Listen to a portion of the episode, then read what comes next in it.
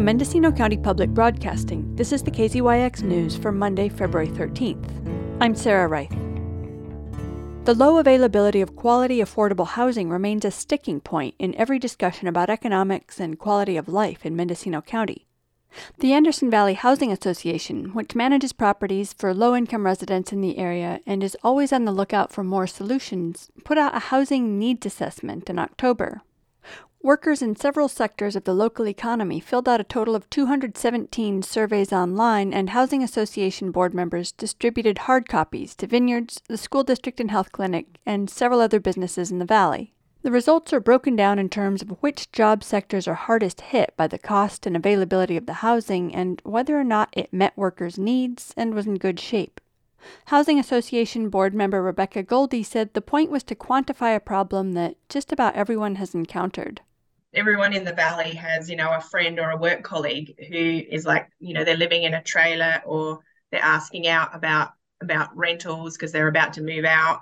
And you know, we wanted to really make that less than anecdotal. We wanted some real facts. We wanted to ask actual people, like, you know, where they were living, how much they were earning, what percentage of their wage that they were spending on their rent, so we could actually get a real, you know, some proper facts and statistics.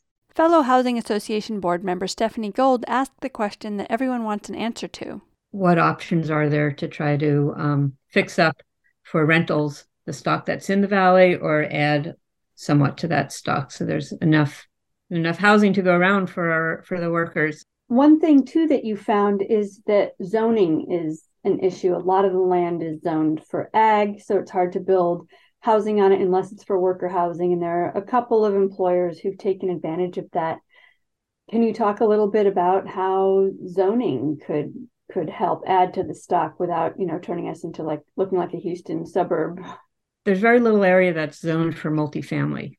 So residences, even if it's a residence on, you know, 20, 30, 40 acres, they are allowed to add one extra unit. But that's that's not using the land in a way necessarily that will create enough housing stock. You know, even if you uh, got zoning like that and you can only put one house on it, then it's like, can I actually get water, septic, and electric to that property? You know, so that just adds another another layer. The thing that struck me the most was the the statistic you came up with that 73% of folks in the valley had considered leaving. What was your most surprising finding? The same. I just thought that was a stunning high number of people who considered moving. And you found that it wasn't just a majority, it was a significant majority, like 65% of people who said they could afford a mortgage but couldn't afford the down payment. And so just getting your foot in the door was impossible. Can you talk about some of the the solutions that people were open to, some of those creative solutions?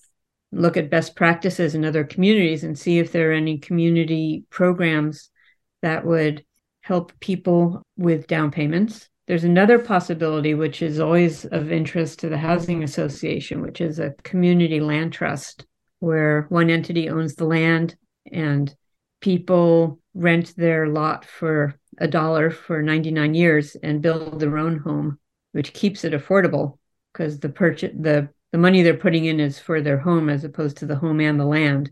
And then when they sell the home, they have to sell it at the same affordable rate that they put into it. So it's not um, flipping for profit and it keeps affordable house ownership paying forward to new families.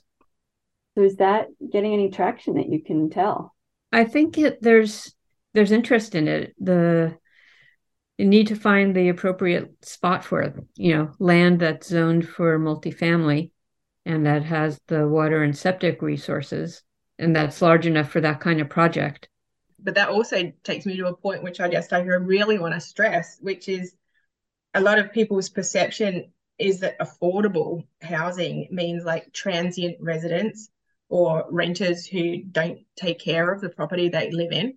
And um, I really want to sort of like stress the point that the survey shows that affordable is really related to your income and it's not about being dirt poor um, it's just about you know being in that situation where you know if you're paying rent to someone right now, you can't save for a for a deposit for a mortgage, and you're never going to be able to own your own home. You know, so you're trapped what is your next move now that this assessment has been published? Well, one, we want people to read it. we want them to go to our website, uh, you know, andersonvalleyhousing.org.